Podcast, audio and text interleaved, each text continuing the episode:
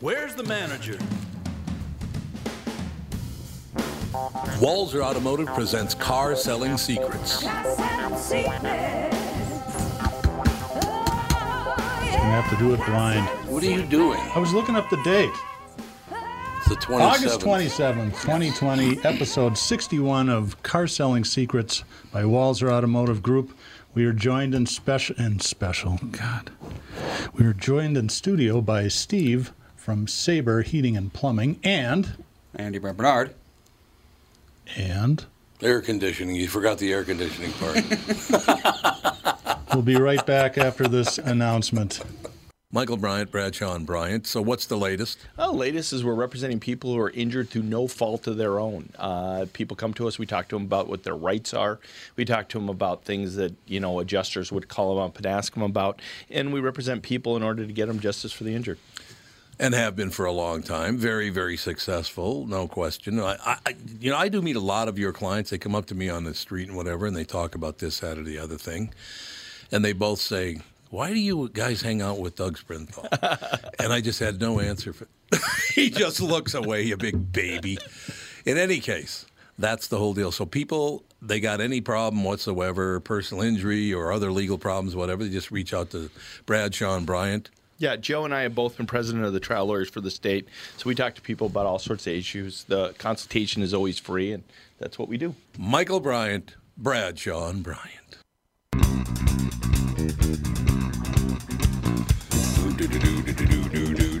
You're back. We're back. Uh, Steve, a tradition in Car Selling Secrets is we always have the guest tell the story of their very first automobile. And if it's a terrible story, just make something up. What was the first car you ever had? First car I bought or the first first car that I had? How about the first car you had? You can tell both stories. if Whichever's you more interesting. Well, the first one makes me sound like a lucky sperm spoiled kid. My first vehicle was a 79 Blazer, full size oh, Blazer, wow. red and white. A real one, a two door? Yeah, yeah, that was really cool for a, you know, 16-year-old high school kid. Wow. Yeah, but we had to get rid of that after the first year and a half because I couldn't afford the gas. It's good about nine. Yeah, Dad was kind of funny. He got us a nice vehicle, but wouldn't give us the money to put the gas in it. So, at eight miles to the gallon back then, because it had a oh, had a 350 in it. You know, we started using Mom's Toyota Corolla wagon, which got about 30 miles to the gallon. So, but my uh, my first car was a BMW 320 Oh, which uh, I took to college, and uh, I got a part-time job at college, which was another lesson I learned from Dad. That when I went to college and started loading up the car, uh, Mom's car that was, he goes, "What are you doing?" Well, I'm taking Mom's car to college. He goes, "Is that your car?" I'm like, no, no. Well, I guess we'll be bringing you to college then. Found out that car wasn't my car. Ooh. Same thing with the stereo. My stereo I thought was mine, wasn't mine. So we, we learned very very early on that if you wanted things like that, you had to work for it. So I went and got a part time job in college and, and bought a BMW 320i, which was a, a five year old car at the time. But uh, it's kind of interesting. I had the front grille stole out of it twice. Now, what year was it? What, that was the BMW? Uh, it was in 1980. So were those the kidney bean grill things? It was a BMW grill. Oh, okay. Usually back in one year they were like two of them or something. I kept thinking I was going to show up at a party someday, and uh, there it was going to be hanging on the wall. And I'm sure it was. I just didn't go to the right party. Yeah, possibly. that is uh, possible. So where'd you go to college? UW Eau Claire. Went there for two years, then quit, started a family. you were a blue gold? I didn't know that. Yeah, I played hockey there my first year. I used Freshman to go. year. There was a you had a really good basketball player there, but that was God coming up on forty years ago. I was trying to think. Of, the Blue Golds had a really good team. did. 1980 He was went four pro. years ago. 40 He years did ago. go pro. He went You're pro. absolutely right. Yeah. What was his name? I was Oh think. man. I used to go over there just to watch him play basketball. Yeah, that was I was at the, I was there in '84, and that was right about that Oh, time. yeah, that's a, yeah, that's about right. God, I can't That's think about, of his so about thirty six I know who he ago. was because everybody knew who he was. God, I, that's so sad. I can't remember his name. Can't remember. I could look up the Blue Golds roster Was from it '86. Joe Merton? No, that sounds familiar too, though. Joe Merton. Well, he was a basketball player who went to UW Eau Claire. Did he ended up in the he ended up in the NBA? Yeah, in 1981. Jesus, they had quite the run there. No wonder I So remember are you that name, Joe sure Merton. It's not Joe Merton. no, it's not Joe Merton. This was It's like the other guy. Scroll down and look for the other guy. The other one of those. Um, I don't know. It might take a while. around 85, 86, something like that. Yeah. Somewhere in there. 84. 84. 83. Kobe. eh, Kobe the name. something. Kobe beef. Miguel Jordan. No. Ah, maybe he didn't make it to I pro. got that Don got we got the joke. Yes, Miguel Jordan, Michael Jordan. Yeah. I get it. Okay, let's get back to. By the way, now somebody actually topped Alex for the for the worst Yeah. answer of the first car. Yeah, so we've done this. We started doing it a year ago, and usually the first car, it's almost a universal Oh four hundred dollar shit box. Um, the very best. absolutely. My wife's first car story was pretty good, but I think the best was the mayor of South St. Paul, Jimmy Francis, who had a Dodge Dart with a slant six, and he had been deer hunting, and he had a deer strapped to the roof of the car. Coming back at midnight out of Mankato, the radiator blows out. Some old guy Oh. pulls over and he goes, "What's the matter? Radiator bad?" And he goes, "Yep." And he goes. I got one, but how about we just trade cars? so the side of the road at midnight, he trades this slant six Dodge Dart for a blown out Olds with no reverse. Switched the deer over. So it, it's been hard to top that story, but Yeah. most most of the first cars are terrible, except for you and now Alex, who was like, I think it was the Jaguar. That's what it was. I'm like, oh god. Was it a Jaguar or an Audi? I can't remember. It's Like, oh, for Christ's sake! So there have been two NBA players from UW Eau Claire. Uh, Ronnie, I think was his name. Frank Shade or Shad, and then Mike Ratliff.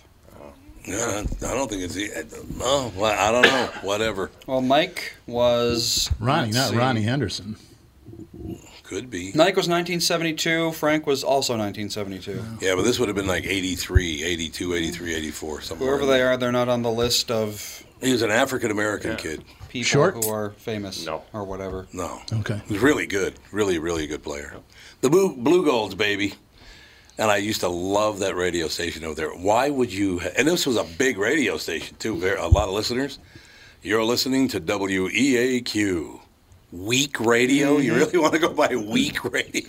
I don't know that that's a good idea necessarily, but, you know, what are you going to do? Anyway, So Steve, Tom tells me you're a gearhead. You're into Oh. race. What's the deal? Tell us your automotive Oh, history. geez. Ah, well, my uh, my grandfather got me into racing at a young age. At uh, age three, he used to take us up to the Superior Speedway, and then uh, when he would spend time with us in the summertime, he'd take us uh, take me out. Nobody else in the family likes racing, but him and I go to all the different dirt tracks, you know, around Wisconsin.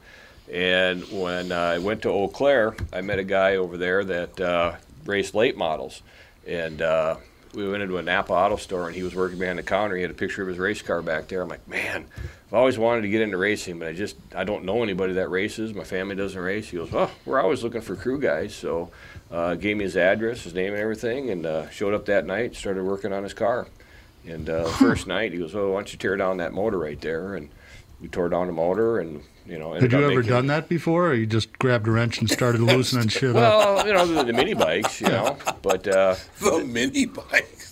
Right yeah, we didn't, we didn't know, but he, he taught me a lot of things. Taught me how to weld. Uh, you know, one day I showed up to the shop and he cut the rear end off the car, and I mean, from the from the back of the roll cage right behind the driver's seat, there was nothing. I mean, just totally gone, and we fabricated a new rear end, and uh, just learned hands on is all we did, and then. Um, I didn't start racing until I was 34 or 35. I don't remember, but I just flat out didn't have the money to do it. And uh, then I started racing, got into super stocks. I actually took one of his old late model cars that he had, um, and we made it into a super stock, which is a lower class. Late models are kind of the upper class around here for dirt late models, or for, for dirt racing. And uh, I raced super stocks, I think, for three or four years, and then I moved up to late models. And we raced late models from 2005 through 2009. And then my son Michael was born in 2009. In 2010, I sold everything. And then uh, two years ago, Michael showed an interest in racing, so we got back into it, and now I'm back at it. And now Really? this So- year, Michael started racing, which is actually for me more fun. Um, matter of fact, we were in Menominee last night at uh, Thunder Hill Speedway racing his go kart. So So Michael is 10. 11. he is 11. Good God. Time's flying, Time man. does fly. Yep. Is he seven feet tall yet? Uh, I think he's only five four, five five, something like Five, that. five. Yeah, he's getting 11 close to mom. old. Mom's five eight. He's getting pretty close. Yeah, because that was- it was when I was 11 years old, about to turn 12, is when I got up to six feet tall. It was weird because I was 11, 11 years old, about to turn 12. I was six feet tall and weighed 205 pounds. and by the way, going trick or treating that year was a real thrill because Oh, my bet. voice dropped too. I'm like, trick or treat. Trick or treat, or I'll punch you. the hell out of here. what are you, 25? like, they, they were not happy. They were not giving of the candy. Damn it. Yeah. So, uh, what what class are you racing now? To what you call late models? Dirt late models, yeah. So, how long are those races, and how long how long is it mileage, and how long does it take to run one? Well, we, for a weekly show, you know, we go out to Cedar Lake Speedway, Mm-hmm. and uh, that's our home track. Uh, that and uh, Superior Speedway. We're going to race there tomorrow night. But uh, we go there and you run a 10 lap qualifying heat race. And are then, they half mile tracks, or how long are they? most of them are three eighths mile. Three eighths. Okay. Yeah, one third to three eighths. There's some half mile tracks, but uh, they're, you know, 20 years ago and 30 years ago, most tracks were half miles, but uh, they've been shrinking them down. And um, half mile tracks are a little bit hard on equipment, hard on engines, and just that, and you get going so fast too. Uh, Safety thing. it's a safety thing. But we were down in Volusia uh, this February, um, right after um, Key West. We went from Key West, drove up to uh, Oh, right. Our crew drove our, our stuff Yep. down there. But uh, that track there, we get going about 130, 135 miles an hour. That's a big half mile track. And uh, I sent you a video. It's kind of interesting. You go around this track, and you can imagine going around a half mile track and never lifting. I mean, put her to the Just boards flat to the floor and flat to slide all the way floor, around. Just you never lift. And uh, we did that at Eldora too back in uh, 2006. We went there. That's a track that Tony Stewart owns. And uh, you go around that track and you get going close to 140 there, and you, you never lift. You just flat out never lift. And uh, that that that's what makes you come back when you do things like that. When you do that's things like fun. Yep. I have to ask you guys a question just real quickly. It ties in with this. Because it happened again yesterday at about 4.30, 5 o'clock last night. I pulled out on the Highway 55 to go home from Golden Valley, right? Go 55 to 169. These two cars went by me, and they were not, you know, like, you know, sports cars. They were not, you know, young guys jacking up the... These two cars went by doing at least 100 miles an hour. You know that happened to me last week coming back from Menominee. What is that? 11 o'clock at night, coming down through downtown Minneapolis, which we did that last night too, which was kind of fun. It was fun But, for a uh, little something to do. But we come out of uh, out of 94, hit 394, and go up, and I could hear this car coming from behind me, and it just phew, flew right by me, and another one. Yes. phew. Same story. Yep, and I was like, man, what happened to all the police on 394? You know, if you remember, I don't know, 20 years ago when I was a younger single guy, we used to go downtown when it was safe to go downtown. And, Mm-hmm. you know, coming back home to the west side on 394 was kind of like playing Russian roulette Right. with, the, with the DUI. yeah, I suppose. and, uh, not that I ever did that, but, uh, you know, it was dangerous. Every time you come back from, from downtown, there was police pulling people over on 394 Oh, all yeah. the time. And I'm Yeah. like, well, this ought to be interesting because eventually we're going to see him pulled over. And, man, we made it all the way to Plymouth and nothing. See, No police. because you behave. Yeah, these were these were two gray two door sedans. They were not race cars. They were not sports cars, but they were doing at least hundred miles an hour. Oh, yeah. Now the weird part of that is, so I see that yesterday, and then on the way in this morning on Highway 100 coming north from from uh, 62, I'm driving along and I look ahead of me and it's like, what is that? There was a car in the middle lane, 4:30 this morning, doing about 25 miles an hour. Ooh, I've seen that a lot back in the band days, coming home at two thirty So or it's three in the all- morning. Because he was weaving a little Yeah. bit, I will tell you that. It's either So, a medical medical condition or they're just completely hammered. Yep. That's what it looked like. He's doing 25 on Highway 100. Years ago, I, I had a lot of motorcycles and I used to ride them pretty fast. And I was heading out to Stillwater one day, three in the afternoon. I'm going 90, 95, and I'm coming up on the 36 exit. And I'm like, ooh, I better get past this car quickly. So I sped up. So I'm probably going 110. And then I look to the left, and there's a highway patrolman in the median. He's putting his coffee down. The wheels are spinning. The lights are. I'm like, oh, crap. So he pulled over at the bottom of the lane, and you know, I waited for him, and he gets my license, and Of course, everybody that I'd just blown by for the past 15 miles is like honking and stuff. He goes, "Friends of yours?" And I said, "Yeah, I'm part of the family reunion. Part of the family reunion I'm going to." And he goes, "Well, I couldn't get you it. on radar, but you made that truck look like it was. I'm going to have to write you uh, a, a warning." I said, "Don't do that." He said, "It doesn't go in your record. It's just." I said, "Don't do that." "Wh- Why don't you want? I said, only girls get warnings. The guy started laughing and he just walked back to his car. Only we got to take a break. We'll be right back. Car selling secrets. Tom Bernard here, and here with me is the CEO of North American Banking Company, Michael Bilski. Tell me, Michael, I was reading on your website about a customer near where I grew up, North Minneapolis. They were specifically looking for a community bank. That's right, Tommy. Prestige Products. They had been with another community bank, but when their bank was acquired by a large regional bank, the owner felt like they were just seeing his business for the numbers on the page and not really understanding his long term plans. So he met with a number of community banks in the area, including us. Luke at our branch in Shoreview met with the owner, they hit it off, and Prestige Products chose to work with us. Incidentally, their favorite part of working with Luke is that he gets excited about the same things that are important to them. Having a clear understanding of your long term goals makes for a great relationship and our difference maker for your business. Why not bank with my banker? North American Banking Company, a better banking experience. Member FDIC, an equal housing lender.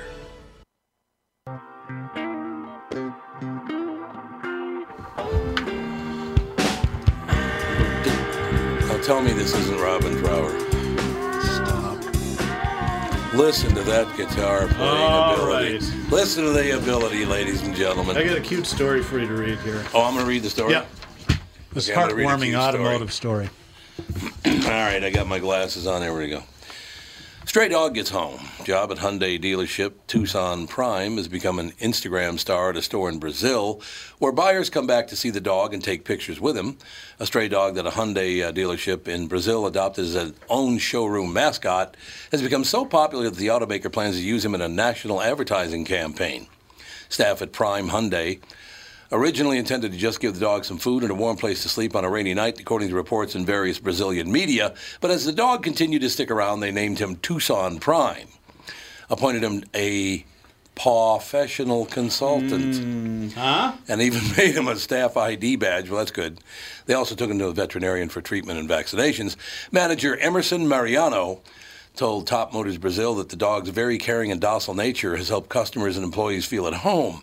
Some buyers returned to the showroom to see him, give him gifts, and take pictures with him. The dealership created an Instagram account for Tucson that has gained more than 150,000 followers. Hyundai Brazil has promoted the dog on its own social media accounts and named him a brand ambassador. Isn't that cool? What that I can read without No, Kevin you, Freely? you're a great reader. That was impressive. It's a cool story. goes, that was impressive. I, don't know why I can do that. Most people can't do that, and I don't know why. It makes no sense. Well, it's probably nerves as part of it, but find a stray dog saying who's that got 150,000 followers. That's just yeah, well, dogs, man. I I keep telling people on the show, if you got a pet, man, make sure the dog's on your lap, cat's on your lap, whatever. You need to stay close to your pets because you're going to lose your mind how nuts the world is right now. yeah. God, it's crazy out there. I mean, you're lucky you have an 11 year old right now because that really is going to help you a lot. I work with my son and my daughter and my wife. It helps a ton. I mean, people are so insane right now. God. But they're buying cars, so that's a good thing. They are. And I, how is your how is your business? Pretty strong. Yeah, that, I would assume so. I pause because I don't like to admit that because there's a lot of companies out there that, thanks to our government, aren't doing so right. well. No, there's there's But, definitely yeah, a big we, we were, divide. we were picked a winner, but uh, which I think is unfair. But I, I was listening to an interview with a, a guy who has a big roofing company out just outside of Detroit, and he was saying the same thing. And his point, and maybe it's what you're seeing, is because so many people are working from home that they're investing some money and they're getting Yeah, around to maybe. fixing stuff up that they've been putting off for years and years. Maybe. And- I was surprised because going into air conditioning season, I figured that nobody would want anybody coming into their house to give an estimate, Right. and then to have it installed. But we were actually we had one of the busiest years we've ever had, and it just didn't make sense. And then we do a lot of new construction too. Yeah. And we had such a strong January and February uh, as, as far as our builders go selling homes that that carried us through the slow time because they sold nothing in March and April. Everything shut down for I mean, 45 they just shut days. down. Right. But then, as as soon as it, things opened up in the middle of May, they've had record weeks. Yeah. And then obviously a record month in June, and now we're. I mean, it's it's as busy as uh, as far out as we can see, and um, I know in the housing industry here in the Twin Cities, I think I read there was 30% fewer homes for sale than average. And Really? when there's that many fewer homes, the only option is to buy new homes. Well, we do new construction, so new construction is just going like crazy right now. Right. Yeah, we're you know we're down a little bit year over year in terms of volume, but it's still really good. And normally, as you know, in a recession, the first two businesses that go in the tank are car sales and, and home construction. I mm-hmm. mean, it's just like the canaries in the coal mine. And other than that period between, I guess it was like St. Patrick's Day and then the first of May, it just uh, took off. And I talked to Dan Chesky, who you know has a big marine dealership in Bloomington, sells a lot of pontoon boats. And he goes, it's just been astounding. It's the God, what do you guys have in common, the three of you?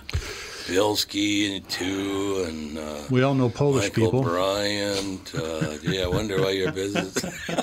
I- I- it's funny you hear the government excuse me, trying to come out with more stimulus and all the economic indicators indicate that the economy is strong with the Right. exception of the, the restaurant industry Yeah. and some other industries hotels and whatnot but Yeah, I trying mean, to there's a- figure out what they're trying to stimulate you Right, can't yeah. buy a boat because there are no boats No, you, there you are can't no buy boats. a four-wheeler i know my dad was trying to buy a four-wheeler can't find one Yeah. they don't have them i want to buy a four-wheeler but they're not out there But then if you are in a like sports industry, entertainment, you know, look at Las Vegas. It's just a disaster. Or- And most restaurants, there. it's brutal. But everything else, Yeah. is, it's it's really unusual because normally when it's bad, the normal it's just- economic it's bad indicators for everybody. are Yeah. opposite of what it would normally be. That's exactly it. Doesn't make sense. Let's go back to hot rods. So, what do you, what engines do you put in these things to go 140 miles an hour flat to the floor for? What a little race is what 25 minutes long or something like that. Well, the feature races are normally around here. They're 30 laps. Uh, Cedar Lake just had the USA Nationals, which is kind of funny because uh, there was no social distancing there at Cedar Lake Speedway. Right. There hasn't been all Stunning. year. Yeah, it's you're shoulder to shoulder in the stands, and you go in the concession stands, and you're all squeezed together, and it's just business as usual over there. Kind of funny. Yeah. And, uh, yeah, they're still shaking hands uh, in Wisconsin, and uh, we have a shop in Iowa, and they're still shaking hands in Iowa, and it's, it's a little different culture. But uh, going back to the engines around here locally, we run uh, normally a Chevy 350, and then they, uh, they bore it out to get to a 362. But um, if we travel outside of this area, um, the national late models, it's pretty much unlimited.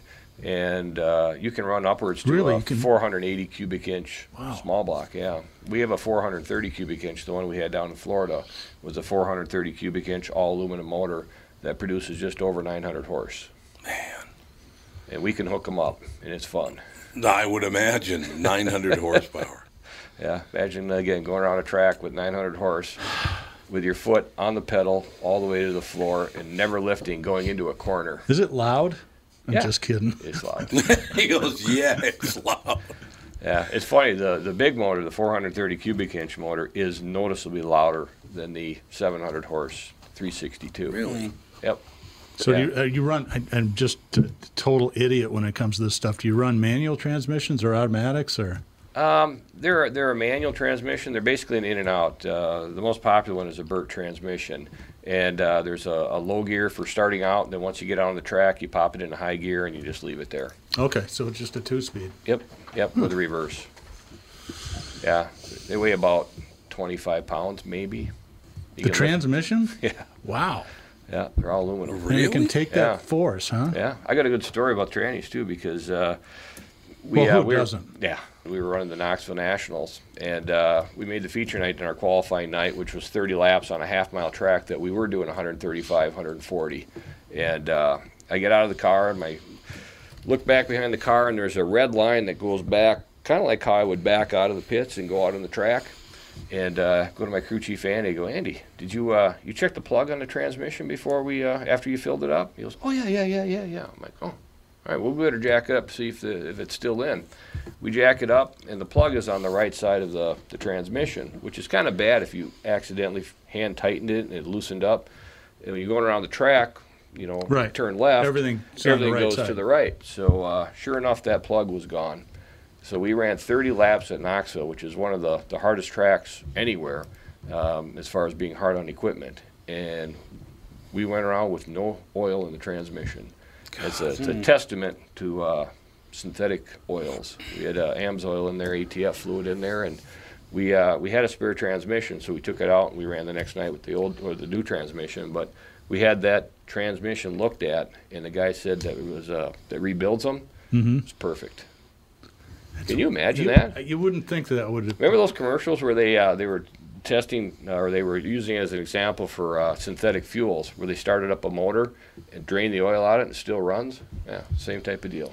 Well, they did that in the old Northstar Cadillac V8 commercials where they drain the water out of them and drive them through the desert and claim that if you've ever owned a Cadillac Northstar, you know it's just total BS. It's one of the worst pile of crap General Motors ever made. Kind a negative. Well, you, you obviously never owned one. well, that's true. That's a good point. We're going to take a, well, we got a few minutes. Let me read a quick story and then we'll take a break.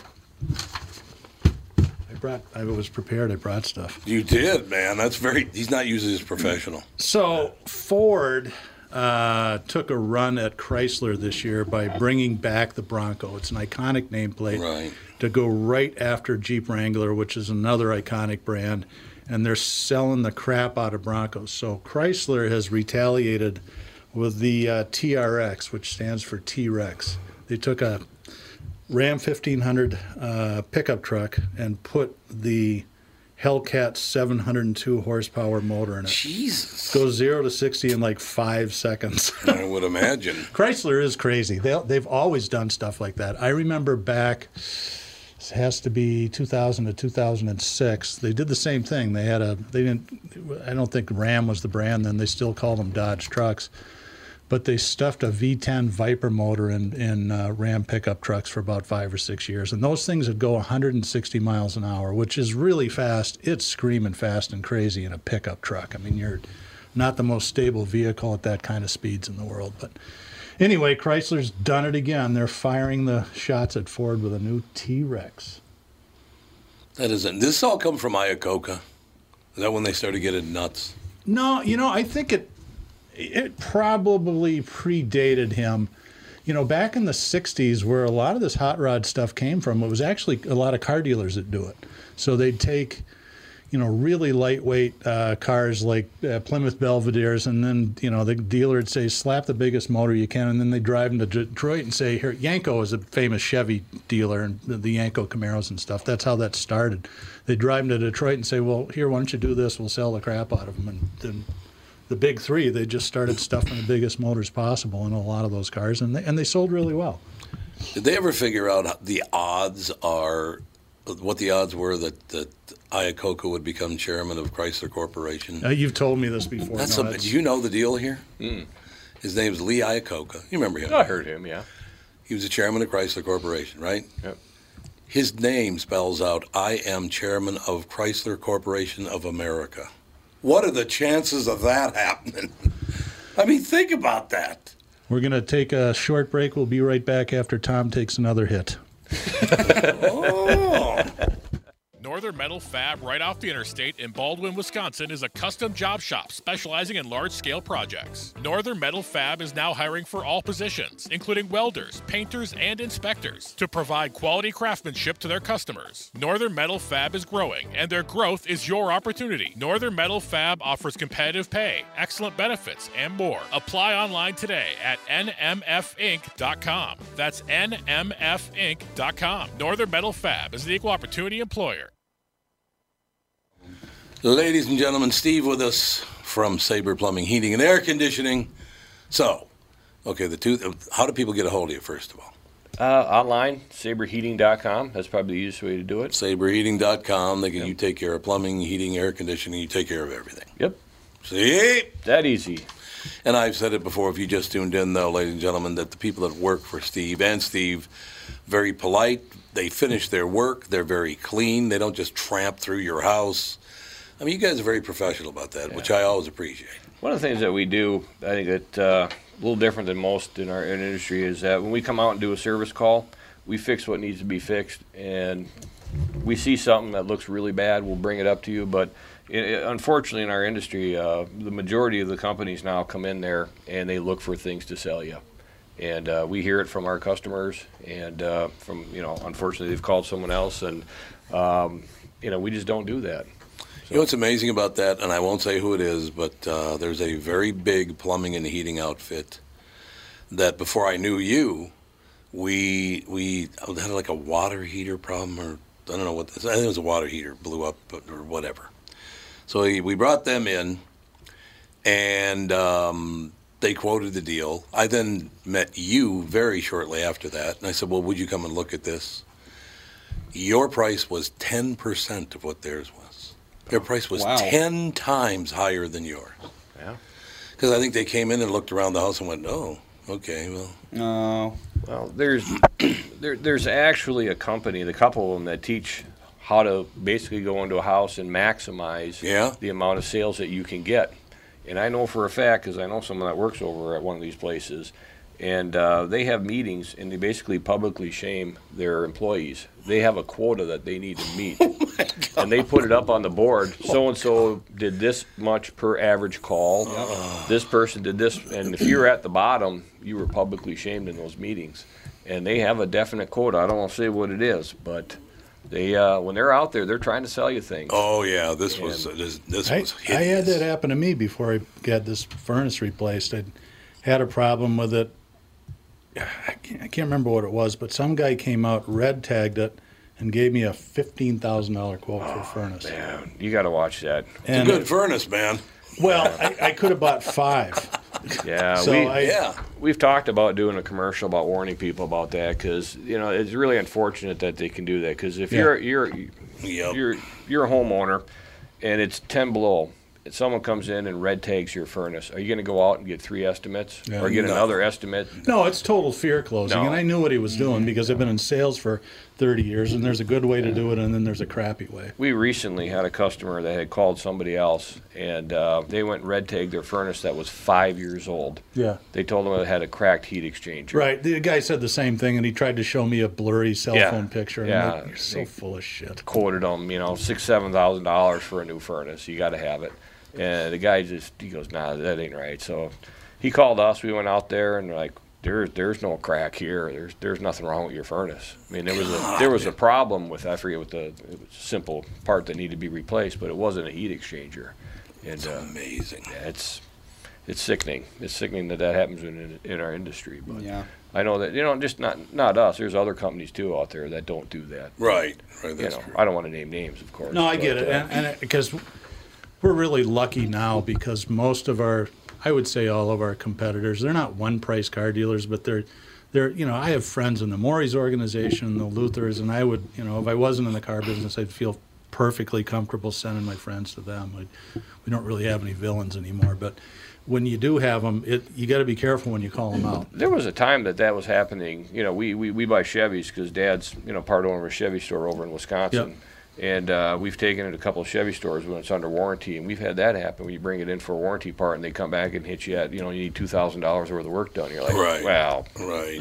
just fix the warranty stuff. God, you it's know? odd that a race car driver would need work on his own car. Yeah, exactly. I don't. There's too much computerization on these new trucks. Well, That's that's true. Yeah. just that, that you can't get at anything. No, yeah, you it is can't. tough. Yeah. You know, uh, you know, we had to pull the motor a couple times. Well, we switched motors uh, Yep. in the race car, and you know how long it takes me to pull that motor by myself?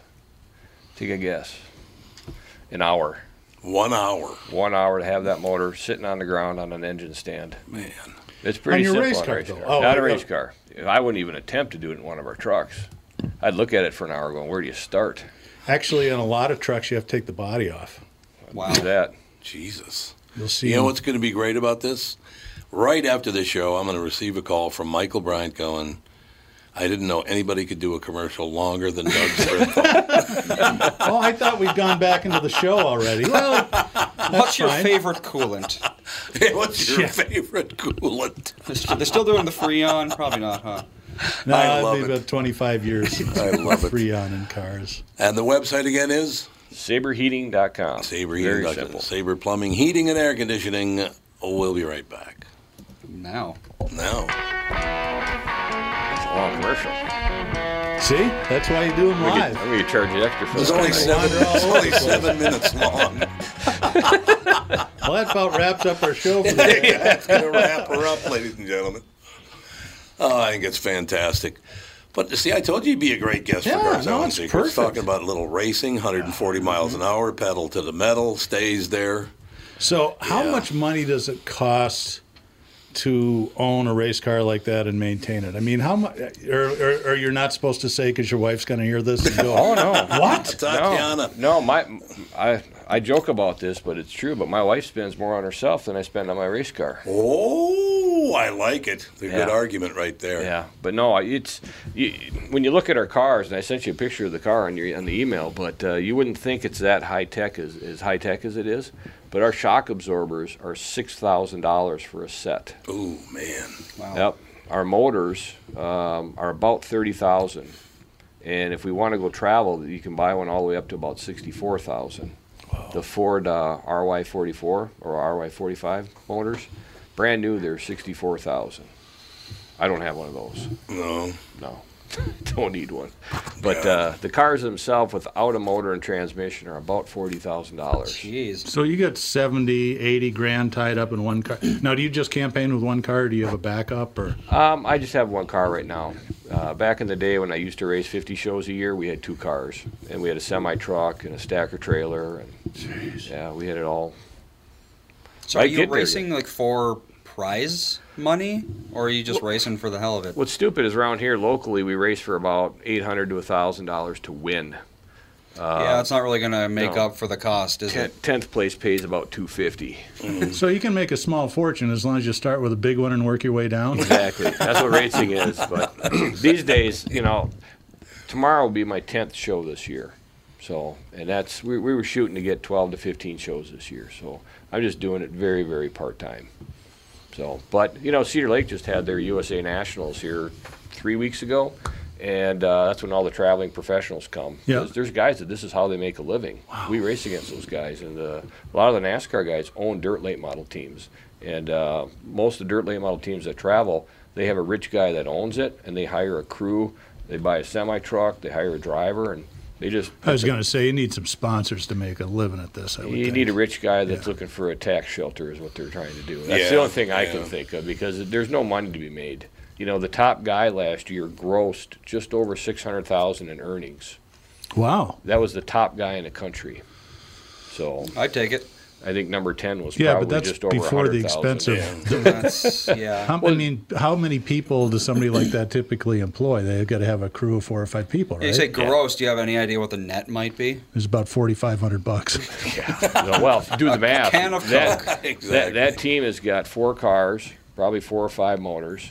Well, right there, you, you made six hundred thousand, but that just paid for your cars and motors for the Yeah. year. That doesn't include any expenses or wages. God. And of that six hundred thousand, half of that went to the driver. Well, roughly, I think they get about forty percent or fifty percent, depends on their their deal. But uh, yeah, but Cedar Lake paid fifty thousand to win, which is a one of the highest paying shows in the country. I think there's a couple that pay a hundred grand to win, but uh, that's it. Otherwise, you know, a couple times a month there's a fifty or forty thousand dollar to win show somewhere in the country. wow.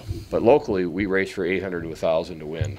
Like I said, 10th place pays 250, so it's you ain't doing it to make money because it costs more than 250 to get to the track. Yeah, I bet it. No, I bet it does. Yeah. I was just I haven't finished 10th yet this year either, so I've yet to get a big check. No dough, no dough coming in yet. Well, we had a Fourth of July weekend show at Cedar Lake where the World Outlaws came with the World Outlaw late models and sprint cars. We ran that show, and I think we made about 1,300 bucks, which is for me is good. I'm I'm not one of the top drivers. Racing 10 times a year is not going to get you there. No, I suppose not. No, we race against guys that very well funded and they race, you know, 40, 50 times a year. Now, do they have dirt track schools? They do. I went to one back in 2002, I think, down in uh, South Carolina. Yep. Do you have to bring your own car? Or do they Nope. provide them? They provide a car. God, that sounds like it'd be a blast. Yeah, it's not No? as fun as going out there on your own, but Okay. it's it's still it, it teaches you the basics, which is if you're you know new to driving, it's a very helpful school to go to. Yeah. I love this. I got a text message from a listener. Chrysler still sucks. Don't pick on the Italians. Well, you know what they used to say about Dodge, right? They're like herpes. Once you get them, you can't get rid of them. That's really nice. Excellent. That's really nice. Going really into the. Hall of Fame. I love looking So at I'm these guessing it was text Joe from Louisville. We've got a Yes, sir. That's exactly who it was. Joe from Louisville. Chrysler still sucks. builds Fords down in Kentucky. that was the old Dodge, though. You know, that was 30 years ago when I was in the, the car business, actually selling at one of your dealerships. Which ones did you work at? Polar Chev. Oh, you did. Okay. So you know Thane Hawkins and I've met Thane Hawkins and uh, Bill Kraus. Bill. I know Bill really well. So we bought that. We bought all of Thane's stores now. Uh, started with a Honda, no, the Dodge store, Freeway Dodge, I think, in 2000, and then Honda, and because he didn't have any, you know, kids that wanted to get into the business, and he's he's still doing well. He's probably 80 now, I think. Oh, wow. Do you know how he got in the car business? He was an airline pilot, wasn't was he? an airline pilot. Yeah, and they had a his, uh, downturn or something like that, didn't went on they? strike. Yeah. And he and Gary Maddox, they were buddies with Wally McCarthy, and they said, "Well, why don't we go sell cars this summer? It'll be fun." So they went to the old store on 494 and Penn, and hey, why don't, we should just be dealers. So Gary bought Towns Edge Dodge, and Thane started the did the Polar deal. So I think Bill Kraus is retired now. Is he? So was Howie Hogan there then? Howie Hogan was there, yeah. Oh man, Is he that still- made Johnny Cash look like uh, you know a physically fit specimen. This guy chain smoked four packs of cigarettes a day. Oddly, died of lung cancer at about forty-five. I think everyone's met one of those. But he was a pretty cool dude, actually. So I Smitty, didn't know that. Smitty Jeffries, is he still there? I don't know. I don't think so. Trying to think of the name of the uh, the trucks. Truck. so uh, what manager. years were you up there? I think I was there. I started in June of '87, I think. Okay, I was down working for. That's about my first trip through Walser. I worked at Towsley uh, from 85, 84 to eighty six, something like that. Oh, so you were in the car business back then? Oh yeah. Do you know? Did you did you hear stories about the uh, Denny Hecker stores back then? Yeah. About the control tactics that they would do? Oh yeah. s- Well, it's just Wait as minute, I I was delicately this. saying earlier. now the competition in town, are pretty honorable people. There was a time when there were certain. What what was a spiff to get a customer in the trunk? Oh, well, we used to do that one for fun. See if you could get customers to get in trunks and then shut To the get lid. into the trunk. Yeah. Why Yeah. would they get in the Yeah, trunk? it's It's a control fun. tactic. Yeah. You control the customer. That's what they used But to teach us do back in the days. Who would get in the trunk of a car? You'd car? be surprised. Really? You get them under the car. What was the spiff for getting them under the car? Well, I will tell you a story. I'm not Oh going to name God, names, but there was a. Actually, he's a good buddy of Tom Ryan's. Our You buddy. guys are worse than radio people. Oh, we are. So, well, here, let me tell you the That's story. What we are. So, That's why one got his- out of the business. He's still in it. What's his excuse? One of his buddies is like this top salesman, but he's completely crazy, and everybody hates him because he skates all the other salespeople. When skating is when, you know, I've been working with Andy for two weeks. He's about to buy. Uh, Andy comes in, and then Steve takes him and sells him a car. That's called skating. Well, how So- can you do that to somebody else's client? That doesn't make any sense. It would take another three hours to Oh, tell the okay. story. So Never they mind. take this guy, a bunch of them, and they stuff him in the trunk of Oh, a. God. Won't tell you what dealership it was, a Lincoln, uh, and then they all go to lunch. They Wow. come back and let him out of the trunk, and he's taken all his clothes off and he's completely naked. what? Probably know who I'm talking about. We'll, we'll not say it on the air, but anyway, Do I know him? no, I don't think so. Damn it! Because I'd like to go right after him. It would have been phenomenal.